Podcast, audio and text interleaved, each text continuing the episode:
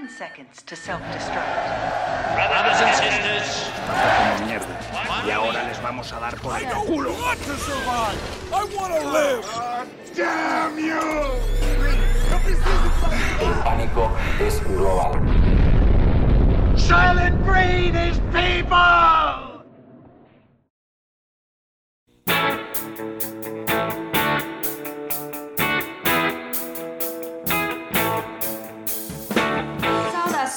Sobreviventes, bem-vindos a Um Dia Depois do Fim do Mundo, o único podcast em que a gente assiste filmes para descobrir o que vai acontecer com o futuro da humanidade. Meu nome é Ellen, aqui no Bunker 002, mais uma vez aqui com meu amigo Rafael, Olá! que já começou a plantação de milho dele, né, Rafa? Já comecei e já estou estudando algumas, algumas, alguns métodos aí pra gente não ter mais bactérias do futuro igual nesse filme, tá? Sim, isso é bem importante. E mais uma vez com a minha amiga Franciele, que está desenvolvendo a fórmula matemática do amor, né, Fran? Gente, eu acho que nem nessa realidade nem em outra, viu? Já aviso pra vocês, vai falhar. Olá, gente, aqui é a Fran, Bunker 012. Gente, essa semana, vocês não vão acreditar, a gente recebeu um sinal de rádio e a gente descobriu mais um sobrevivente nesse mundo que a gente achou que já estava pós-apocalíptico, a gente não sabia se tinha sobrado mais gente, e ele topou participar desse episódio com a gente. Bem-vindo, Lucas! E aí, gente, tudo bom? Vim aqui participar com vocês, sobrevivi e estamos todo mundo junto. É isso aí, gente. Muito bem-vindo, viu, Lucas? Obrigado. Bom, o filme dessa semana é o Interstellar. Ou Interestelar. Alguém fez a, a, A resumo da sinopse. semana? Eu pensei que vocês iam fazer. Quer que eu A fale? gente esqueceu, né? É, eu posso falar então, Pode, pode rapidinho. Do Adoro Cinema. A outra, né, copiando dos outros. Geralmente a gente não faz isso, tá? Ahn, então, o Interestelar é um filme de 2014 que foi dirigido pelo Chris- Christopher Nolan. E ele escreveu junto com o irmão dele, que é o Jonathan Nolan, né, gente? Isso. Isso. Bom, é, a sinopse é: após ver a Terra consumindo boa parte de suas reservas naturais, um grupo de astronautas recebe a missão de verificar possíveis planetas para receberem a população mundial, possibilitando a continuação da espécie. O Cooper, que é o Matthew McConaughey, é chamado para liderar o grupo e aceita a missão sabendo que pode nunca mais ver os filhos. Principalmente a Murphy, né? Que a gente sabe que é a favorita dele, o outro filho não importa muito. É, ao lado de Brand, a Anne Hathaway, Jinx e Doyle, é, ele seguirá em busca de uma nova casa. Com o passar dos anos, a sua filha Murphy investirá numa própria jornada para também tentar salvar a população do planeta. Esse filme a gente escolheu porque é um favorito do nosso convidado de hoje, né, Lucas? O que, que você gosta desse filme em especial? Olha, em especial, eu gosto bastante desse filme. Eu já gosto bastante de filme de ficção científica, mas o Interestelar ele me chamou a atenção porque a parte da teoria da ciência do filme, ela é baseada em coisas que realmente existem, em teorias que realmente existem, não é nada criado da cabeça de alguma pessoa. Então isso me chamou muita atenção. Então é um filme que você assiste e a ciência do filme é uma coisa que realmente existe. Você está vendo visualmente uma teoria já existente, que é a teoria da relatividade de Einstein também. Então tem toda essa bagagem de conhecimento que para mim me chamou muita atenção. Por isso que é um dos meus filmes favoritos de ficção científica.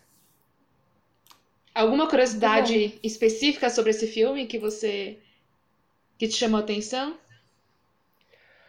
A maior curiosidade que eu vi do filme foi como que eles fizeram as cenas e explicaram de forma visual e com sons no filme toda essa parte da teoria da relatividade. Que tem o buraco negro também do filme que foi usado até sair a foto, né, de um buraco negro mesmo. As imagens do filme eram usadas em faculdades para explicar visualmente como que funcionava. E tem uma cena também de um planeta que eles foram, que tem toda uma sincronia de som para marcar a passagem do tempo e tudo mais. Então, foi o que mais me chama atenção e é as curiosidades que eu gosto do filme também. Eu acho que esse filme, tecnicamente, assim, ele é muito bom. A fotografia do filme é incrível, né? Vamos lá, um filme hollywoodiano, né? Pra 2014, um filme de ficção científica que tenta ser fiel a uma teoria física tão pesada como a teoria da relatividade, ele chocou. Né? Hoje a gente já tem alguns outros filmes aí, a gente, né, Dark chegou para derrubar tudo também, tem as séries. Mas eu acho que na época, assim, tipo, um filme de quase três horas sobre ficção científica que usa teorias. Eles contrataram um físico, né, gente? O Kip, que ele trabalhava com Steve Hawking. Então, tipo, eles realmente tinham toda uma pesquisa de background. Então a parte técnica pra mim, pra mim foi maravilhoso. Pra mim, o que prendeu o que conseguiu salvar o filme para mim foi essa parte técnica, essa parte visual do filme. É, eu peguei o nome do fotógrafo, mas é impronunciável para minha pessoa, é Van e Um salve Então, é aí pro esse Van. Já ouviram falar, né? Sei que todo mundo já ouviu falar, não pronúncia assim foi inestimável. Nunca ninguém vai conseguir pronunciar igual eu, fluente. Enfim. E, inclusive, uma cena que me chamou muita atenção, falando um pouquinho da técnica mesmo, foi aquele, que esse cara surtado, porque é a única explicação pra mim, que ele é surtado desse planeta que ele ficou enviando sinais errados, né? Falando como se tivesse vida, que né, a maior fake news da história já aprendemos daí. Eu acho que 2014 foi a. Como ferrar tudo com fake news, foi o começo. e, enfim, esse personagem não, acho que não deu tempo, não teve tanto tempo de profundidade pra gente entender tanto o psicológico dele pra ele chegar num nível assim, né? De já querer roubar Sim. nave, de já querer. Mas. Enfim, ele pega essa. Ele foge com a, a nave dele, vai, na é, vai tentar aclopar na nave mãe. E essa cena pra mim, gente, eu parei de respirar. Tipo, eu fiquei, tipo, ai meu Deus, porque o que eles fizeram com o som é muito incrível. Sabe? Então essas coisinhas técnicas pequenas eu acho que foram que mais me chamaram a atenção, assim.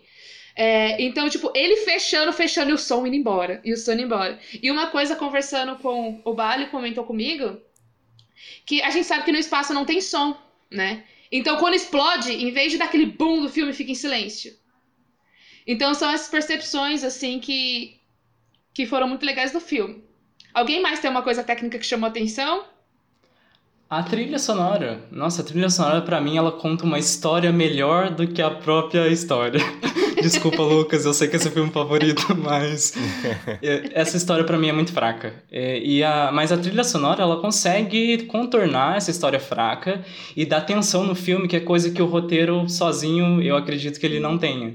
E então essa trilha sonora do Hans Zimmer, que é um compositor que já trabalha bastante com o Christopher Nolan, trabalhou com ele no Batman, por exemplo, na Origem, se eu não me engano também. Ele é um compositor muito famoso em Hollywood e essa composição dele assim é muito, muito incrível. Para mim dá todas as nuances de emoções e a montagem também ajuda bastante nesse nesse filme, É, junto com a trilha sonora ela encaixa muito bem para uma narrativa um pouco fraca. Sinceramente. Vamos, não, Só vamos pra... pra- treta agora. Vamos pra treta agora. Por que, Então, que você achou fraca? Vamos, vamos conversar sobre isso. Só fazer um, um tópico aí na, que você falou da música. O Hans Zimmer, ele queria fazer uma música extremamente boa pro filme. E ele queria que fosse uma coisa mais orgânica, porque o filme em si, ele já era todo científico de espaçonaves, e ele queria fazer uma coisa um pouco diferente. Então ele procurou várias ideias, teve várias ideias, mas nada ficava tão bom. Então ele pegou, ele foi numa igreja, eu não sei qual o nome da igreja agora, e ele fez a trilha sonora num órgão, tipo físico mesmo. Ele gravou de um órgão, ele não fez, não foi nada computadorizado a trilha sonora. E eu acho que é por isso que ela tem uma energia tão gostosa quando você ouve ela. Que é uma Sim. música que ela consegue ser lenta quando precisa, ela consegue ser intensa quando precisa. Então ela é bem uma metamorfose assim no filme. Eu acho que o, uni- o problema do filme que eu acho que fez a gente ter esses problemas que a gente tem com o filme é que ele tentou e fez de tudo pra não ser político mesmo, né? Porque, tipo, fala- de- falaremos de Hollywood, que não quis atacar o sistema, porque Hollywood atacando o sistema seria a maior hipocrisia do mundo, né? Porque Hollywood é o sistema e ajuda a manter o sistema. então, tipo, então pra mim os, os irmãos, eles tentaram não entrar em problemas sociais, então, tipo, dois irmãs, irmãs é ótimo. dois irmãos brancos, né, gente, que já saiu ali, enfim, já tá ali dentro da indústria, que queriam falar sobre ficção científica. Então, tipo, foi importante no sentido que o físico que ajudou eles, depois ele escreveu um livro para explicar a teoria dentro de Interestelar, sabe? Então, tipo, teve sua importância científica. Só que quando você assiste, você pega o roteiro, você pega a história do roteiro, você não quer só ler a ficção científica, você tem precisa que, que amarre tudo, né? Pra ser o filme. Então, tipo, a praga da, da onde que é essa praga, Isso. sabe? Tipo, fica pouco explicado. Tipo, eu comecei a assistir o filme, deu, sei lá, uns 40, 30 minutos, ele já tava no espaço. Eu fiquei, gente, esse filme vai ser rápido. Mas não, muita coisa se passa no espaço. Eles saíram da Terra muito rápido, gente. Eu acho que o consumismo chegou até no planeta. Ah, estragou, vamos trocar. Sabe que foi muito fácil. Sim. Foi muito vamos, fácil. Vamos aí pro, pro motivo de, de, da devastação do planeta, que é como começa a história. Então a gente precisa é, achar um, um, novo planeta habitável, porque esse planeta já está completamente inabitável agora. O motivo que eles dão é um microorganismo que respira nitrogênio, então por isso ele tem uma vantagem biológica até acima dos seres humanos e está destruindo todas as plantações. Dando uma pesquisada é, sobre uma possível praga, um microorganismo que conseguiria fazer isso, é, é ficção essa parte, porque espécies diferentes de plantas têm pragas diferentes que podem atacar elas. Então não teria nada que atacasse o milho, e o quiabo, eu não sei o que, e, e o trigo. É, então isso já não existiria. E aí eu fico me perguntando por que, que eles escolheram uma um motivo ficcional para a destruição do planeta, sendo que tem vários motivos assim muito atuais e muito verdadeiros, entendeu? Sim e dá a impressão que eles não quiseram entrar em, em certas questões, como, por exemplo, o aquecimento global, como, por exemplo, né, a, a quantidade absurda de CO2 que está agora, que a gente está é, emitindo, tá, tá, tendo emissão no, no meio ambiente, né? É, e a destruição do, dos recursos naturais por causa da produção muito grande do capitalismo. Então, tudo isso são motivos muito reais. Então, por exemplo, as tempestades de areia, elas podem ocorrer, elas ocorrem no, nos desertos, e elas podem ocorrer por causa da, da, devastação das florestas, mas em nenhum momento eles falam sobre isso, se é por isso ou não. Um exemplo da, do aquecimento global causando um, uma praga que poderia, assim, que está ocorrendo, hoje em dia está ocorrendo várias pragas que estão acabando com as plantações, né? É, um exemplo é a devastação que tem ocorrido no leste da África. Então, além daqui, aconteceu aqui no, na América do Sul, né? Mas vamos dar esse exemplo que aconteceu, que está acontecendo ainda no, no, leste da África, começou lá por 2019 e ainda está acontecendo lá. Então tem uma praga que eles estão chamando de gafanhoto do deserto, que começou a aumentar depois de uma mudança ocorrida com um ciclone tropical, que eles chamam de Mekunu. Não sei se é assim que se fala e que causou tempestades que criaram o ambiente perfeito para esses gafanhotos se reproduzirem. E foi o oitavo ciclone só em 2019. Isso daí. Então, o, o, o número de desastres naturais está aumentando muito.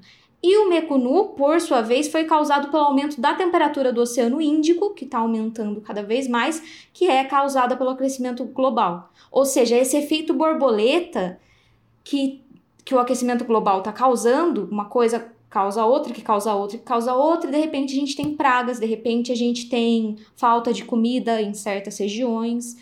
É, essas crises que estão ocorrendo cada vez mais em certos lugares e está virando mundial, sabe?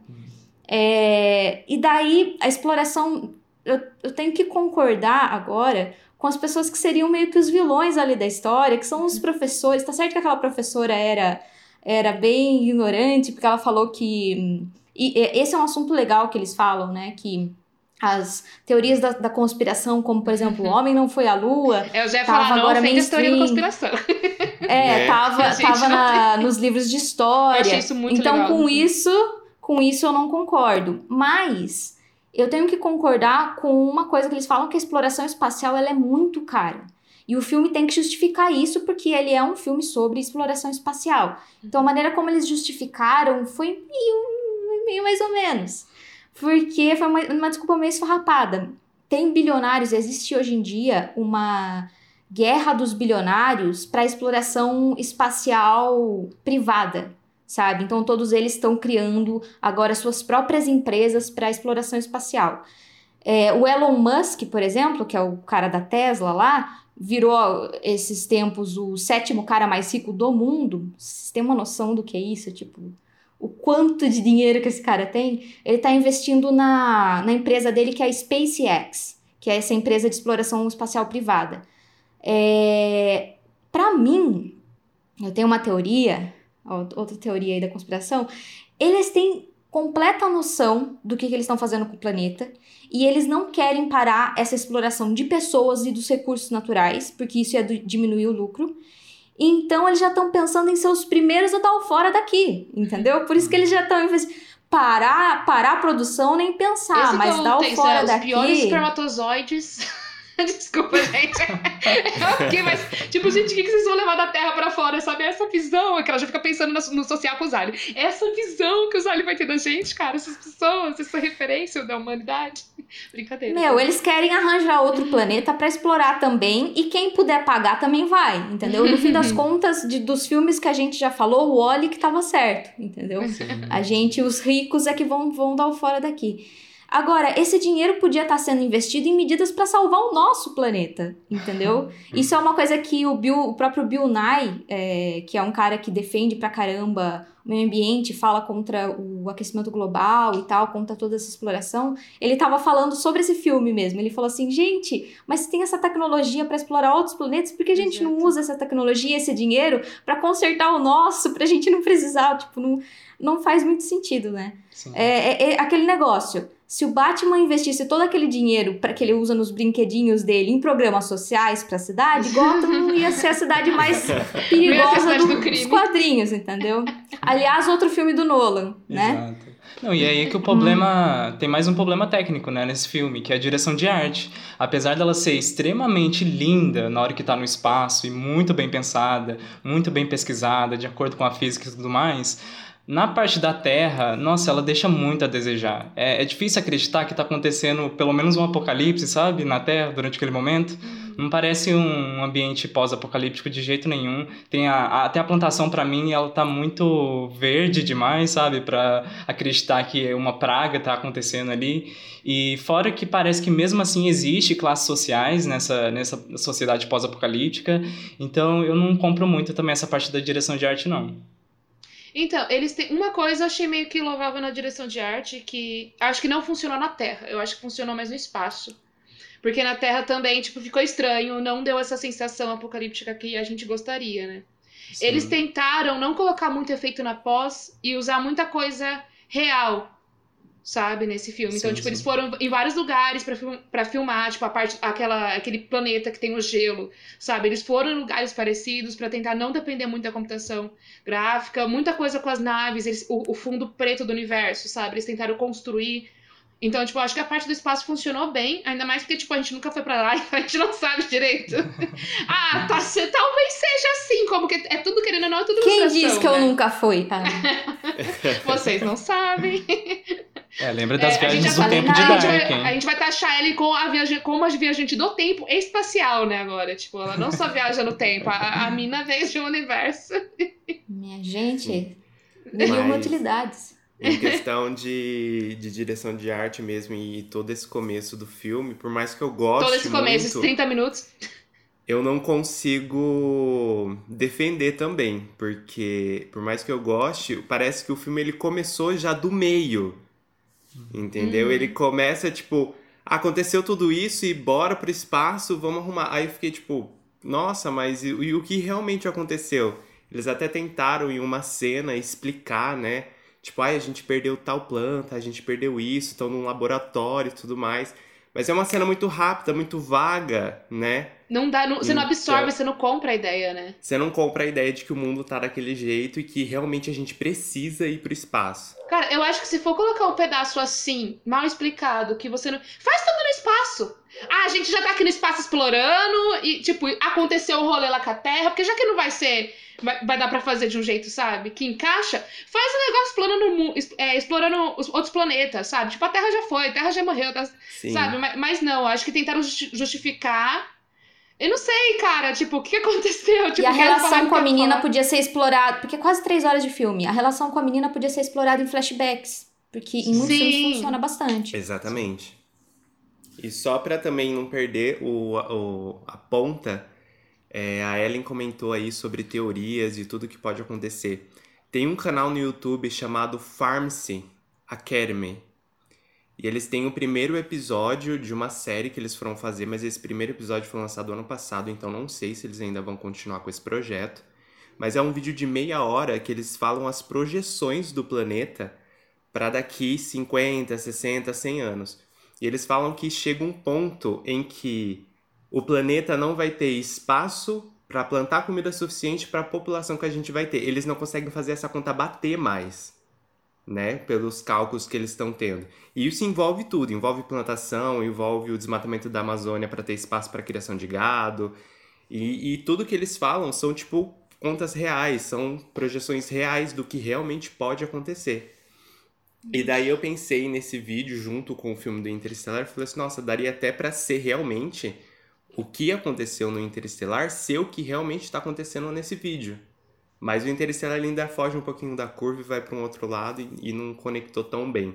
Mas esse vídeo é um vídeo muito interessante sobre o que pode acontecer daqui para frente com projeções reais, cientistas mesmo explicando. É um vídeo que ba- se baseia bastante na questão da alimentação, como que era o alimento antes, como que tá agora e como que ele vai ficar daqui para frente. Nessa questão de consumismo, a gente colocando agrotóxico em tudo e tudo mais. Então é um vídeo muito interessante. É, eu não sei se eles contavam com as pandemias, né?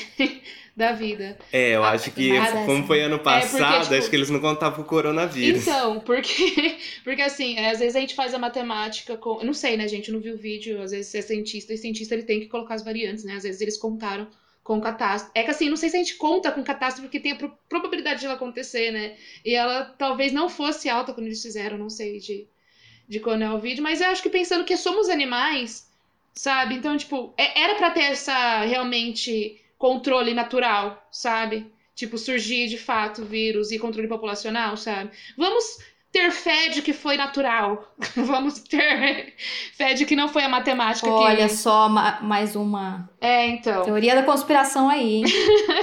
Isso tudo tem espaço. Mas enfim, uma coisa que eu achei interessante também no, no filme foi como. Lembra que a gente tava. é, a gente fez uma, um episódio, o último episódio que a gente lançou, Lucas, foi sobre Dark. E a gente comentou sobre a cobra que morde o, o próprio rabo, né? Desse, Uhum. desse negócio cíclico. E eu achei. Eu sempre. Meu pai, ele cresceu em sítio, minha família, ela é de sítio, né? Então eu fico muito, tipo, olhando ele falar sobre as coisas e como a gente sabe absolutamente nada. Né? Então ele veio dessa época de fazendeiros e como a gente é muito dependente do outro pra produção, sabe? Pra comida. Eu fico me perguntando muito se a gente conseguiria viver sozinho de fato no mundo, né? Ou re- reproduzir proposita- propositalmente nossos, nossos alimentos, assim. E foi, achei muito legal isso no filme onde, tipo, o engenheiro perdeu muito espaço, sabe? Agora é fazendeiro de novo, agora é plantação. Então, tipo, foi interessante enxergar esse, esse ciclo assim, mas você tem que pescar, né? Você não, é isso, não é muito explorado no filme. Você tem que pescar essas percepções, assim. Mas eu achei interessante essa mudança pra gente refletir que tudo é essencial, entendeu? Que tudo é importante. É, eu acho importante é, esse olhar de, de profissões e como elas são importantes e como os papéis podem se inverter, sabe? Não foi muito explorado, mas, enfim, achei interessante. E outra coisa que eu achei interessante, falando, né, dessas, dessas partes boas, assim, do filme, é, não são tantas, é... Zoeira, Lucas, a gente te ama. Não, não liga, É, gente. Pode metralhar. Foi, foi uma coisa que eu sinto muito falta na nossa. no- na nossa sociedade, sabe? Tipo, o jeito. Eu, pelo menos, achei que ele- o jeito que ele explica pros filhos dele as coisas. É, o protagonista, ele entrega a mão, as coisas na mão dos filhos dele, sabe? Então, tipo. Por ser um mundo apocalíptico, você sente que você tem que preparar a, a próxima geração. Não que a próxima geração é a que não sabe de nada, que é arrogante, que. Sabe? Que a gente é- é- tem muito esse, esse tratamento, assim, social. Não sei se é uma percepção só minha. Mas isso eu achei interessante no filme. Eu achei bem mais claro como, tipo, você prepara as crianças para o futuro, sabe? Você não fica tentando modelar o idealismo delas para o futuro. Não, você ensina o que você sabe, o que você não sabe. Entendeu? Só achei legal essas pouquinhas coisas no, no filme. Eu tenho uma, uma pergunta para vocês. É, vocês acham que se é, o protagonista fosse uma mulher, a história ia ficar melhor? Porque eu tava pensando nisso e eu acho que talvez a motivação ia ficar mais plausível para mim, sabe? Do tipo, ah, eu quero realmente salvar meus filhos. Eu, eu, não, eu não acreditei isso nele. Para mim, o Christopher Nolan, eu já comentei isso com vocês, mas para mim ele quis fazer uma publicidade da paternidade dele, de como é boa uhum. e tudo mais. E para mim ficou muito tipo isso, sabe? Tipo, ah, nossa, eu adoro meus filhos, eu cuido muito bem deles, eu seria esse protagonista. Enquanto que, na realidade, enquanto ele tava filmando o filme, provavelmente os filhos dele estavam com alguma babá ou qualquer coisa assim. Ah, cara, eu não sei, eu comprei. Eu gostei bastante da parte emocional do filme, sabe? Eu acho que, na verdade, o que foi me salvando, assim, no filme foi o emocional do, dos personagens. É, gostei de ter um outro astro astronauta negro, sabe? Tipo, coisa assim, sabe? Então, tipo, Sim. essas poucas. Essa parte de, do emocional me prendeu. Eu comprei. Eu não sei se foi assim, né, pra vocês, mas eu comprei o emocional, assim, do filme. Então, porque são três horas de filme, gente. Alguma coisa tinha que ter um motivo até o final. eu, Além, eu comprei porque, tipo, bastante tipo... a questão emocional quando eles estão no espaço. Eu acho que no espaço é quando a gente, tipo, sentiu mesmo uma emoção do que realmente a falta de alguém estava fazendo. Mas no começo do filme, quando ele explica sobre a mulher dele que já tinha falecido, eu não comprei. Eu acho que ficou vago, foi uma conversa assim na sacada da casa que não me desceu muito bem. Entendeu? Ah, vamos, vamos só falar Mas... que uma vez é, ela o... fala que existiu, né? E, e vai... É, tipo, só para responder a questão que... do porquê, onde que estava a mãe, né? É, a única relação que funciona ali é a do, do protagonista com a filhinha dele. Né? Uhum. De algum jeito eles conseguiram vender isso. E eu acho que muito por conta da menininha que sim. aí, palmas pra atriz Mirim, que agora já deve estar tá grande, mas. Sim. Que fez a mas Renée é, é uma ótima atriz, não vamos esquecer isso. E a, e a Jessica Chastain, mas eu acho que principalmente a menininha vendeu pra gente essa. É, deu, deu sorte. Por quê? Eu acho que geralmente o Christopher Nolan não consegue desenvolver bem a parte emocional. Na origem, eu acho que ele não conseguiu. As ideias são muito legais, são muito revolucionárias e tal, mas a parte emocional ali, não, para mim, tá faltando. Em outros filmes dele também, eu acho que ele tem essa dificuldade. Tem sempre uma esposa que não é uma pessoa de verdade, é uma ideia vaga e colocada num pedestal ali que serve de motivação para o protagonista. É, e geralmente os filhos também são assim, mas nessa a, a relação com o menino eu não achei que, que uhum. funcionou. Mas com a menina é, foi o que emocionou, pelo menos na parte em que ele, poxa, minha filha cresceu, eu não vi, eu perdi tudo isso. Então, o que foi bom porque foi a motivação dele o tempo todo. E foi por isso que ele entra ali naquela. Gente, aquela dimensão. Essa é uma parte que eu gostei pra caramba, que muitas pessoas não gostam, que é essa demonstração visual de uma outra dimensão do tempo como uma, uma dimensão espacial, sabe? E, nossa, eu, eu, eu, gosto desses negócios de viagem no tempo, de outras dimensões, eu acho da hora pra caramba. Eu, eu, eu, eu comprei, eu achei da hora pra caramba essa hora. Essa foi justamente uma das partes que eu estranhei. Tipo, tudo bem que foi liberdade artística, né? Que você não sabe como que é dentro de um buraco de minhoca. E o, e o robozinho também, pelo menos o robozinho lá se perdeu no buraco negro, sabe? Falou, foi, foi. Ele que foi pegar a informação, foi. Então a gente não viu, não tem, porque, né? Se já é difícil buraco de minhoca, imagina que tem medo de buraco negro que come tudo que você não vê nada né? Você não sabe. Então, tipo, é, eu achei interessante a ideia, mas sei lá, não, achei tudo muito estranho ali dentro, sabe? Tipo, ah, eles que são eles mesmos do, do futuro, né? Tipo, outras pessoas, na verdade, da raça humana do futuro, que sei lá como eles sobreviveram. Eles arquitetaram aquilo para ele entender, mas eles arquitetaram para ele entender e já não deram uma coisa fácil para ele simplesmente achar a menina. Ele fica horas perdido lá dentro para tentar achar o momento, né? Eu não sei vocês, eu fiquei cheia de agonia, tipo, acha essa menina que tá no quarto, gente, logo, ela tá indo embora, sabe? E aí, enfim, aí chega, tipo, ela sabe que é ele. Gente, pra mim isso, não, não. Sabe como? Como? Então, tipo, essa parte do filme, que ele entra nesse buraco de minhoca, que tem essa parte visual, sabe? Tipo, o visual é bonito, tudo e tal, mas eu não consegui comprar, assim, tipo, que ele. A menina sacou que é ele ali e ele vai achar ela através da força do amor. Não sei, sabe? Tipo, então, eu gostei que, assim, tem uma, uma, algumas falas da, da Anne, né, que ela faz no, no filme, que ela tenta explicar, tipo, falar, eu gostei desse, desse, questionamento do amor. Não é que nem a gente vê nos outros filmes que geralmente eu fico brava, tipo, ah, vamos colocar um romance aqui porque romance vende, mas a gente tá fazendo um filme de ficção científica, então vamos juntar para ter certeza que alguém vai comprar. Né? Não, eu achei que tipo, foi uma explicação diferente. Eles tentaram. Ela tentou meio que racionalizar ali, né? Tipo, cara, mas da onde vem? Sabe? Pra gente o amor não é racional, mas ele tem que vir de algum lugar. Então isso eu achei legal. Aí agora, usar isso no buraco de minhoca, pra mim, sei lá. Não. Estranho. e ela descobrir do nada que era o pai. Gente, eu, nu... eu não sei, eu nunca. Com todas as. Se ele não falasse assim, se ele não escrevesse na areia que caiu do teto, oi filha. Sabe? Eu já ia achar que era um demônio disfarçado, até isso. Sabe? Eu não, sei, não tinha jeito de isso acontecer, não sei. A Fran já chamava dois padres ali e falava, gente, toma conta disso daí, que ó, tá estranho o negócio. Sim. Eu pesquisei bastante na internet sobre esse filme e eu vi muita gente falando que esse filme já é considerado um clássico para eles. E eu queria saber de vocês se vocês acham que esse filme vai se tornar um clássico. É, eu vi bastante gente comparando com Gravidade, falando que Interestelar é muito melhor que Gravidade, eu já não concordo. Mas eu sei que em termos físicos, Interestelar está muito mais é, perto da realidade do que é, Gravidade. Teve um físico lá que fez um vídeo inteiro só detonando Gravidade, falando que tá tudo errado. Mas enfim, a gente quer comprar a história, Mas né? Neil deGrasse Tyson ama esse filme, né? Tem, Mas tem essa vocês acham que esse filme vai se tornar um clássico? Assim, a gente já tá seis anos, né? É, a partir desde o, da data de lançamento desse filme. Mas vocês acham que ele tem essa. Ele consegue se tornar um clássico do cinema? Cara, eu acho que assim. Tipo, talvez ele seja o pioneiro dessa. Dessa meio que tentar trazer a realidade física sabe, pro, pro cinema. Então, tipo, talvez ele seja pioneiro. Eu acho que se ele for clássico, seria nesse sentido, sabe? Tipo, cara, foi um filme que ele colocou muita coisa real e que, assim, cresceu o olhar pra física, sabe? Saiu um livro sobre física desse filme. Então, tipo, entendo que ele tem a importância científica dele, sabe?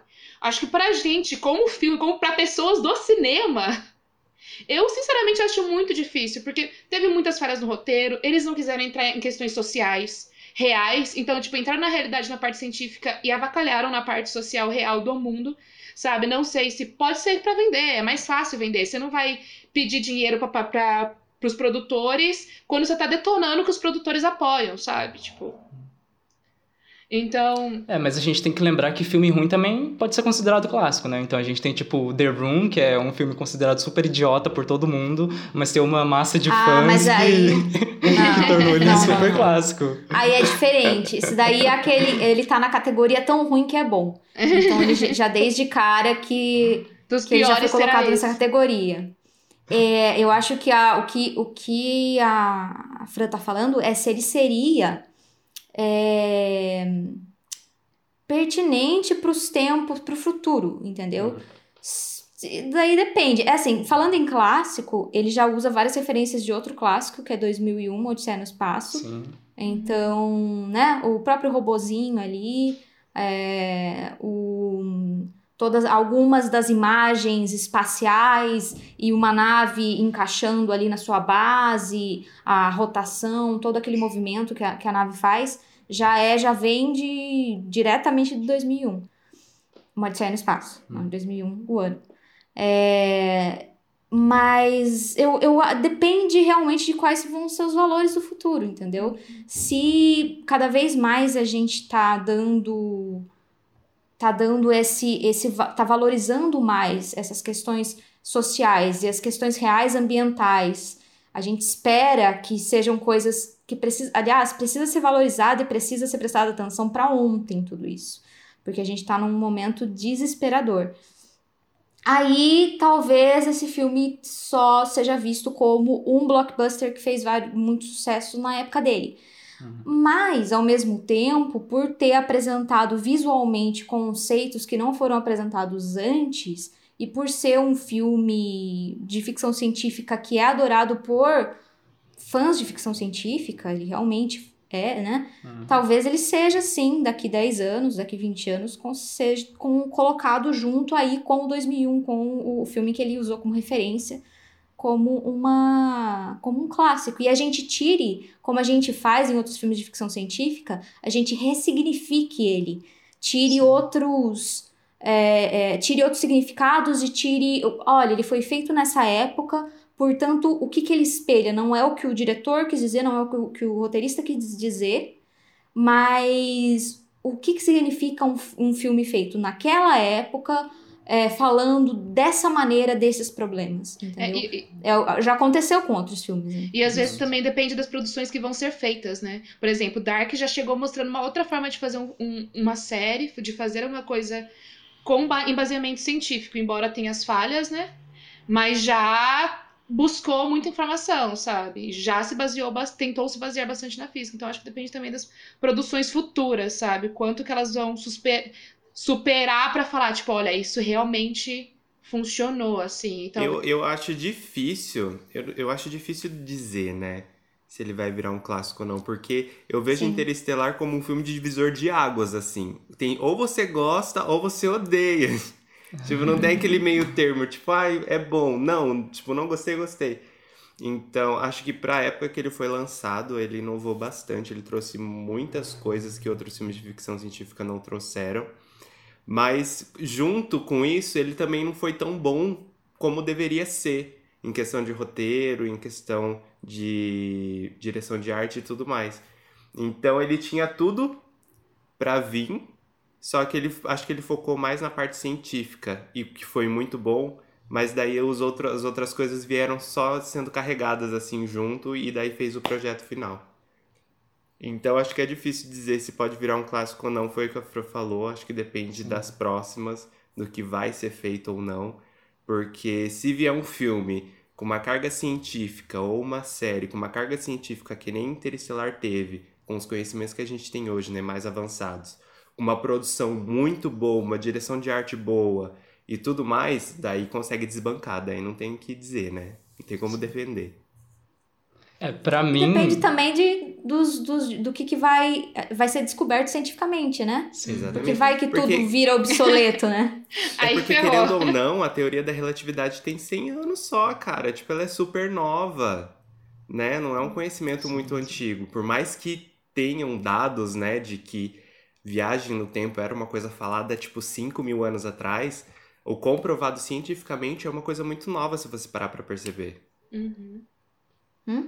É, pra mim, gente, eu acho super fácil esse filme virar um clássico. Eu, eu acho muito incrível que até agora é um filme que está sendo bastante discutido e lembrado pelas pessoas, principalmente por cientistas, igual o Lucas falou mesmo, de usarem imagens do filme para explicar é, conceitos na Sim. universidade, enfim.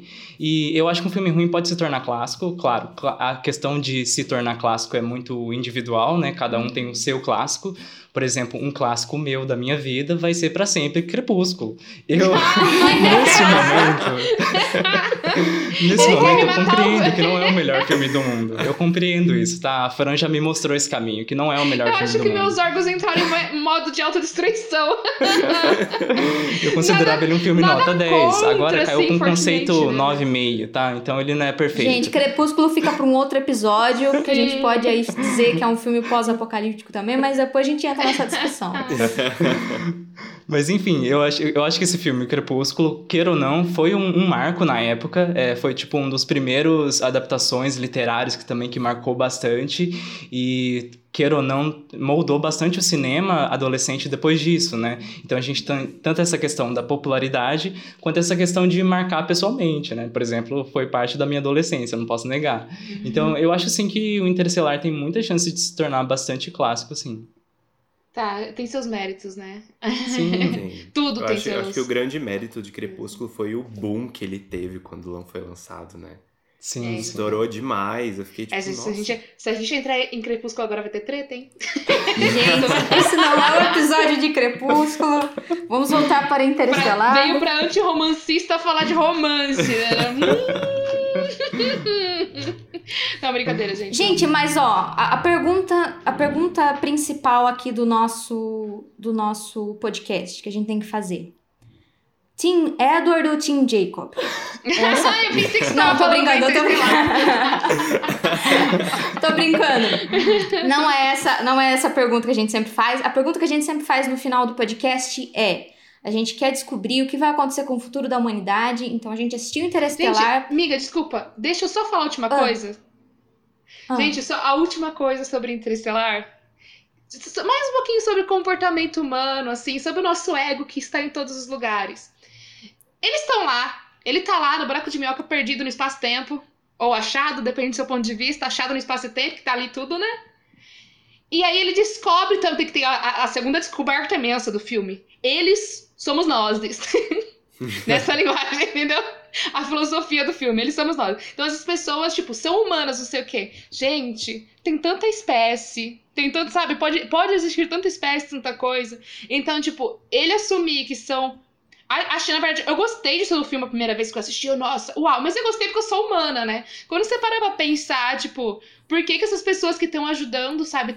Essas coisas que estão ajudando tem que ser pessoas, sabe? Tipo, de novo, traz pro nosso umbigo, assim. Só uma observação, não precisa problematizar tanto, assim. Só, tipo, cara, de novo, sabe? Eu só fiquei assim, gente, de novo, a gente, sabe? Só dá a gente, só tem a gente. Não podia ser outra coisa. É, tipo, não que eu queria que eles enfiassem Alien na história, ficasse, ficasse silêncio. Não, Mas pra esse- filme bom, já tem um mas monte-. Já tem um monte de coisa, né? Tem alienígena, que depois não é alienígena, tem planeta devastado, tem viagem no tempo. Se a Anne Hathaway virasse um zumbi, Tá a gente não precisava certo. fazer mais filme nenhum. Mas Tava a todos os filmes pós-apocalípticos em um. ficou é, ela tá viva ou não? Que ela ficou lá, a Deus dará naquele planeta, né? Parece que aparece ela viva Então, no final, né? aparece, Que ela- ela não- mas não, eu acho que tem aparece. Mas- E as, e as colônias, né? Então, tipo, o filme É. dá a entender que ela tá viva. Mas eu quero saber em qual hora e qual segundo foi aquilo e quantos anos. Né? Porque, tipo, a gente não sabe o Ela tempo daquele jo- planeta. ela ficou jovem que nem ele, não é isso? Sim, ela A- tava jovem ainda. ideia. É, do jeito que eles. Eu acho que a ideia foi isso mesmo. Mas dá espaço pra gente criar umas, umas paranoia, né? Porque, tipo, a gente não sabe o tempo daquele planeta, enfim, algumas. ah, No, o final que era pra ter mais coisa. Que finalmente, mano, já que você vai desenvolver o espaço e que foi pro espaço e quer contar a história do espaço, ele conta a história até o final do espaço. Ela vai ficar ali? Você vai. Ele vai achar? Viu a filha dela ali e falou: Oi, saudades? Tchau, vou ali atrás da. Ah, vai atrás da moça ali que você acabou, né, de O filme- conhecer. O filme começou sem começo e terminou sem final, né? Basicamente. Pois é, Então, tudo era, uma continuação. Era só essa última observação, não é nenhuma crítica, é mais um, um comentários aleatórios.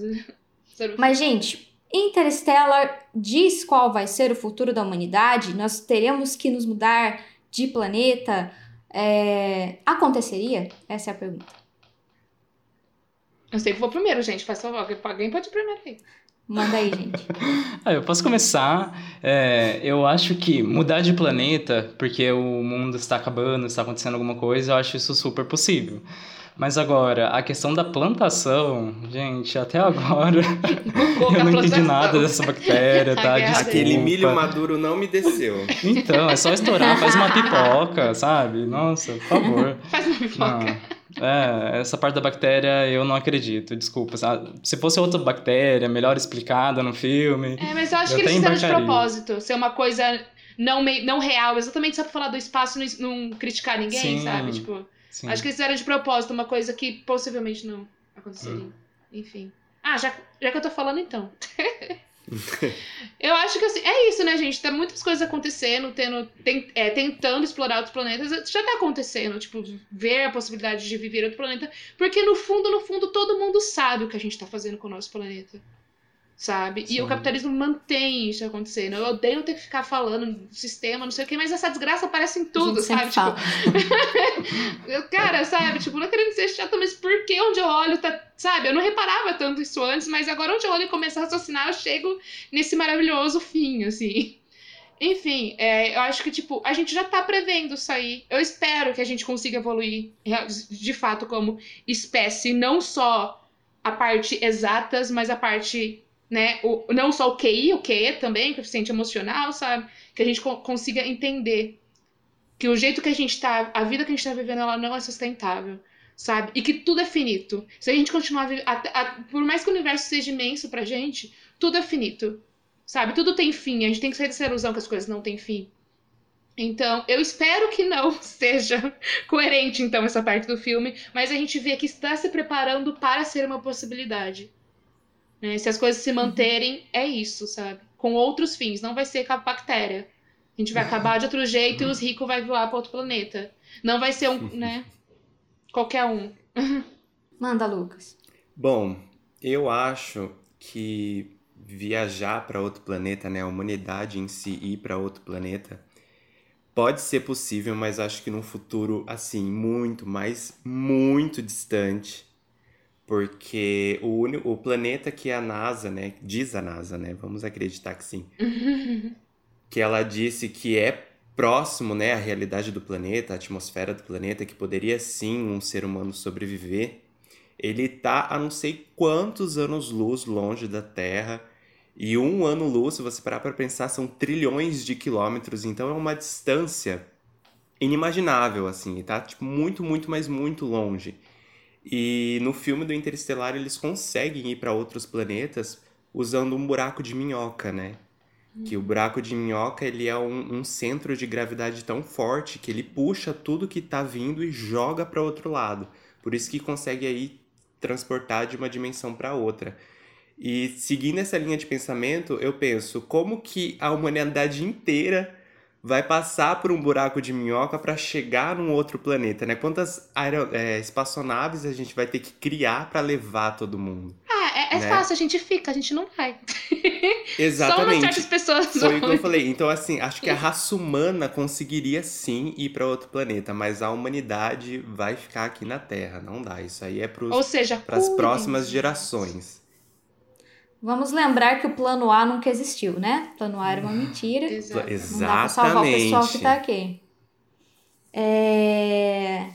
Eu, é, eu também acho. Eu acho que o que esses bilionários estão tentando fazer é uma coisa mais a lá Wally mesmo. É, cri- criar uma base espacial para eles ficarem longe dos pobres, sabe? Sim. Assim, caso de, sabe, alguma porcaria aqui que vai dar, que eles já estão sabendo disso, a gente já, a gente tem outras opções, eles estão criando opções para eles.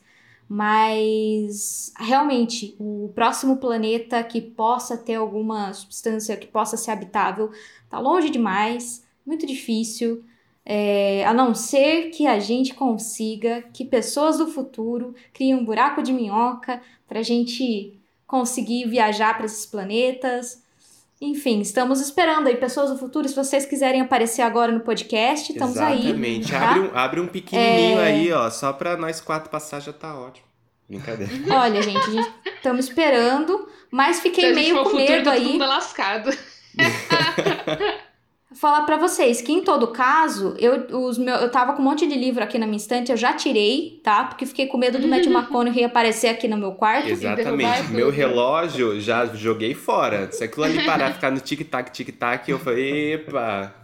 Você tá é louco? Ele começa a mandar fala assim: não sei código Morse, Matthew McConaughey, então sabe. Não Eu, eu faz não. deixei, porque pelo menos vai ser, eu vou ter um passatempo, gente. Porque daí, tipo, não vou descobrir mesmo. Eu nunca vou saber. Ah, é meu pai. nunca vou saber. Segunda descoberta dramática do Dark, Dark Vader. Exatamente. É meu pai que está jogando os livros. Gente, e é isso aí. Até o próximo programa. Pessoas do futuro já sabem qual é o próximo filme, entendeu? Mas não dê spoiler para as pessoas do passado, certo? É, até o próximo programa de Um Dia Depois do Fim do Mundo. Muito obrigada por escutar até aqui. Nos sigam nas redes sociais. É, arroba Depois Dia no Instagram e no Twitter. Barra Depois Dia no Facebook. E Um Dia Depois do Fim do Mundo no YouTube. Lucas, deixa pra gente sua- suas redes sociais, o que você quiser aí pra gente divulgar. Sim. Ah. Tem os... Se quis- só se você quiser. Eu não sou uma pessoa tão ligada em rede social, mas tem meu Instagram, que é Vai Que Dá Lucas. E no meu perfil do Instagram tem a minha página que eu posto alguns textos eu escrevo. E é Olha. isso. Gente, então segue ele, tá? Por favor. Aproveitem e fiquem aqui sintonizados no nosso, nas nossas redes sociais também para saber qual é o próximo episódio e esperamos que chega um filme melhor que Interestelar, tá? Desculpa, Lucas, de novo. Esse aqui é seu filme favorito. Não, não, imagina. Eu sou, eu amo Interestelar, é um dos meus filmes preferidos. Eu comprei ele físico mesmo pra deixar guardadinho no meu quarto. Mas, assim, é um filme que a parte principal que, me, que eu me apaixonei é a científica mesmo. Sim. E não tem como defender que é um filme 100% porque não é, né? A gente reconhece aí os erros e entende. Mas ainda assim é meu xodózinho, eu gosto bastante. Ah, eu entendo, mas a minha última frase aqui do podcast então vai ser Crepúsculo é melhor que Interestelar, tá? Já disse. Ai, meu Deus. Rafael, Bunker 003, câmbio, desligo. Bunker 012, câmbio desligo, porque eu vou precisar de aparelhos respiratórios. Falo, "Mi- gente, mentira, não, não posso fazer essa piada nesse momento, cara. Acabei de lembrar do corona aqui, ó, fiquei nervosa. Eu vou passar algo no meu Era- fone agora. Bunker 012, no chorar com a, com a afirmação final do Rafa. Câmbio, desliga. Muito obrigada e até o futuro. Câmbio desligo. Ah, Bunker. 007, desligo.